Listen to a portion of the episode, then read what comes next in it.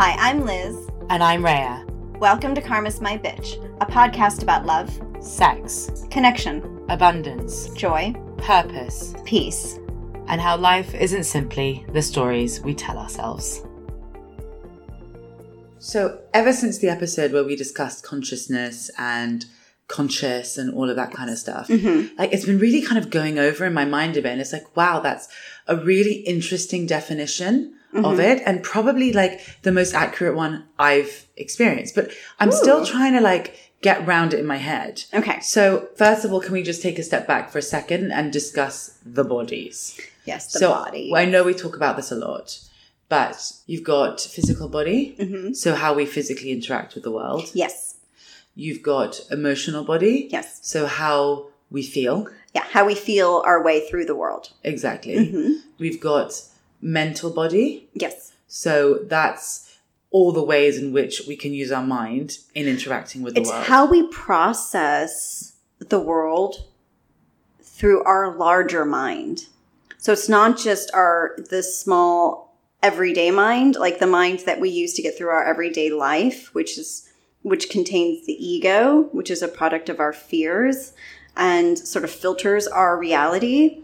The mental body is much broader and allows for when we can transcend and eliminate a much of our ego, which is through healing our fears, right? It's the much larger perspective that we can hold in our awareness of our reality. understanding that it's not just what you think, it's not the little voice in your head.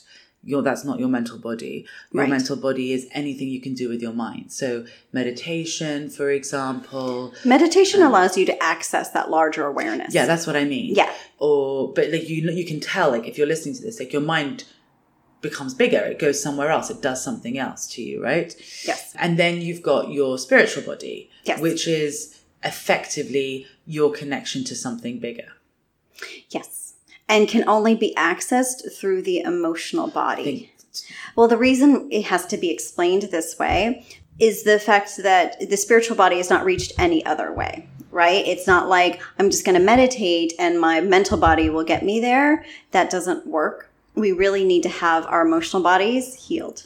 When we talk about consciousness and all that kind of stuff. Yes. It does not involve the spiritual body. Okay, yeah, no, it Right. does not. Exactly. So we can move, you know. Move on, Liz. That's what you're trying to say. no, it's, I think before we even get there, Mm-hmm. we need to talk about. So, up until this point, we've been talking about healing those bodies. Yes. Not necessarily, I assume the spiritual body never needs healing.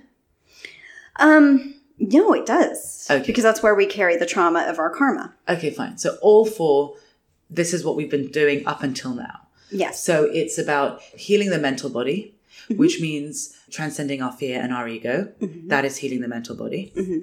It is healing the emotional body. So allowing all those emotions that we have shoved down and ignored to come out and be released so that we're able to experience emotions in the now rather than old emotions asking us to give them out their attention. Yeah. And we do that by paying attention to our emotional triggers. Healing the physical body. Yes. So being at our best Mm-hmm. physically, but that also includes loving ourselves physically.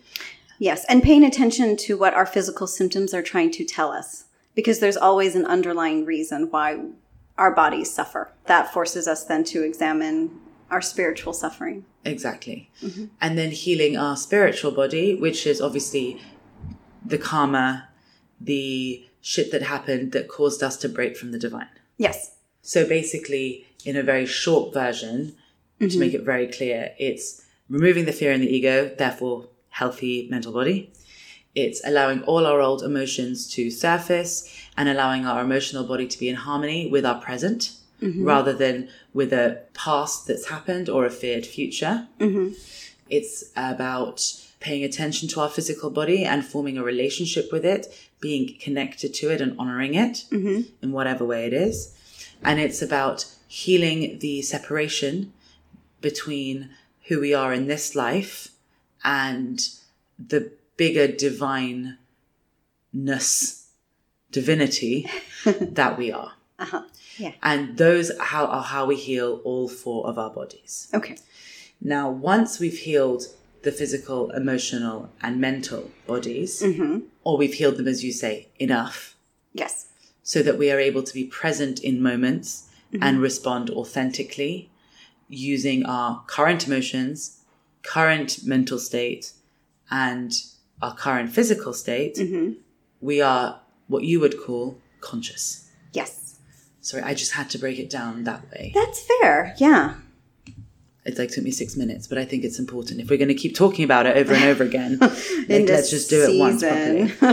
then just as an adding, when we also operate from those three bodies plus our spiritual body, we're not just conscious, we're in our higher consciousness. Yes. Yeah. Okay. But for the sake of this episode, it's just enough to be aware of our consciousness, as in the three bodies being fully aligned in awareness, Yeah. right? So, for example, let's take two scenarios one when you're still very much locked in your karma, and one when you're not. Okay. When you're very much locked in your karma and something happens, Yes. if you're still locked in your karma, it's going to be a measure of your worth.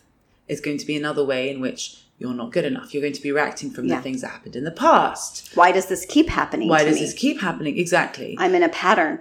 Exactly. Mm-hmm. I'm trapped. I'm lost. No Um, one loves me. I'm never going. I'm going to be alone the rest of my life. Yeah. And mm-hmm. And what do you do? You squash down the emotions. Your mind starts going to, what if I act differently? What if I did this? What Well, what did I do that? wrong? What exactly? Yeah. So I texted him back Yeah. too fast. Exactly. So that's all the fear and the ego. Yeah. And so you're keeping yourself locked in that. Therefore, you're not in a healed mental body. Mm-hmm. And then you're like, oh, maybe I was, maybe it was my big ass. maybe that's why the date didn't go well. Yeah. Yeah.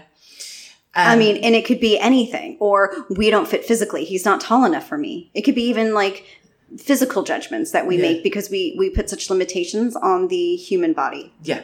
right? Okay. That even sense. though we would say that that could be a function of the mental body, Yeah. it's not. We we limit our bodies so much through our very own perception of not just our own but others through our limited sense of what beauty is, what hotness means, right? What physical attraction means and what that requires. Which is so interesting because we all know that when I'm sure this has taken a turn as an episode, but uh, we all know that when someone can be so beautiful, but if they have got a shitty personality, they're no longer beautiful to us. We know that beauty is in the eye of the beholder. We know that these things really can shift depending on how you feel about someone. But how we perceive our own beauty really will dictate how we perceive another's. So if we are very limited in our own self perception of our physicality, we will project that onto the other person. So we're only going to look for very specific qualities. This person has to be this height. If we hold a lot of insecurities around our physicality, we're going to project them on the other person without a doubt. and that's when you're kind of operating from your karmic perspective, right? Very much. So let's say you've done the work and you've healed all this stuff. And if you need to know how to do that, seasons one to four are there, yes. including modules. There's a lot on there. Then let's say you're able to make clear decisions based on what's happening now, what's happening in the moment, where you want to be mm-hmm. and who you actually are, not who you are afraid of being. I do struggle to maintain consciousness. I do struggle to maintain hmm. that awareness. I find that I dip in and out. Yeah. And I notice that we do that almost as a collective as well. Yeah, we do. That's what we've done throughout humanity. You know, historically, that's we go through those periods, those dark ages, if you will, of lower consciousness, of massive amounts of separation. And when we talk about separation, what we really mean is that kind of that fear, judgment, shame. Well, the extreme polarity that occurs, right? We Um, shut off our emotions. We use our physical bodies like they're another tool. Like Exactly. like Just to survive. Exactly. Yeah, it's a level of self preservation. And our minds, our mental bodies are just full of the fear. I'm glad we actually def- defined it properly. Yeah. Because when we can say like low consciousness is, you know, when you're totally operating from fear and ego, Mm-hmm. where you've totally separated yourself from your body, you've squashed down your emotions, you're separated within yourself, all your bodies are separate, you're not whole. Right. But those periods of low consciousness that show extreme separation, right? They were really just part of this whole third dimensional consciousness game. How low can we get? And what those periods bring us to, then they give rise to periods of greater consciousness.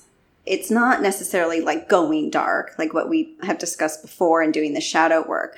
It really is like, how low and separate can, or will you feel? What will it take to then get you to wake up? Because people don't wake up just because they've been loved and supported and propped up and told that they're magnificent creatures. They're like, yeah, I just know I am. I'm good. Right? Part of what has shaped humanity specifically has been separation. And the greater the separation, the more we are forced then to realize our divinity because it, it ends up being sort of reactionary. And that's how our consciousness was able to develop in third dimensional separation polarity.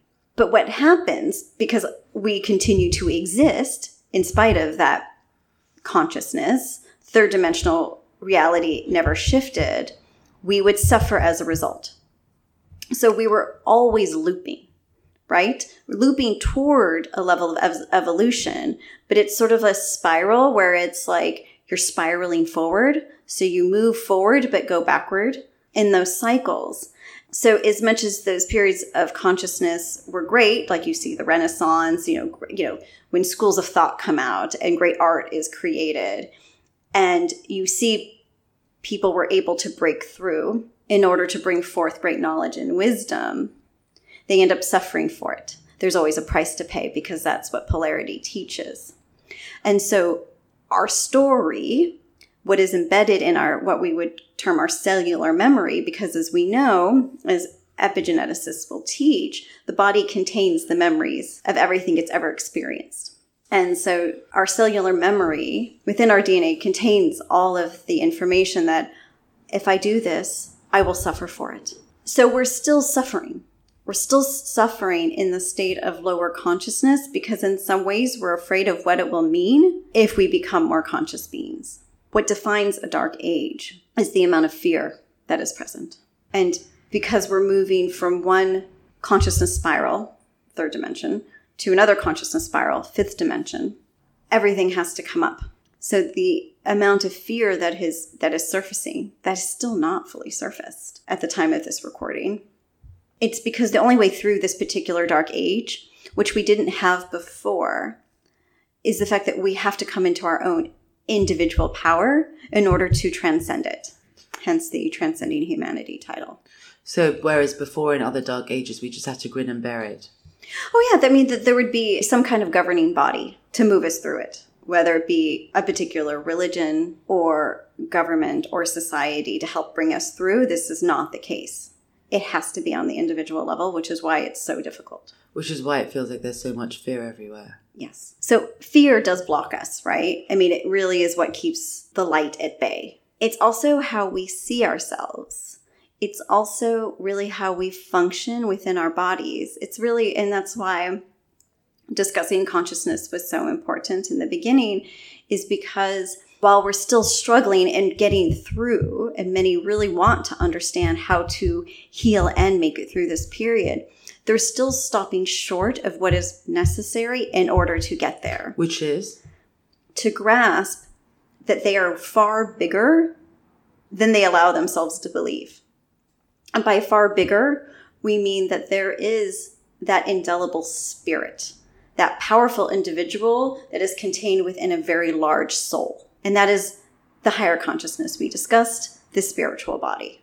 Because until they can really grasp what that spiritual body means and does for them until they can grasp that they are this soul having this human experience, that they really are not puppets of some divine design, but that they are the ones designing their lives, they still remain small. And that smallness will then keep them in a state of fear.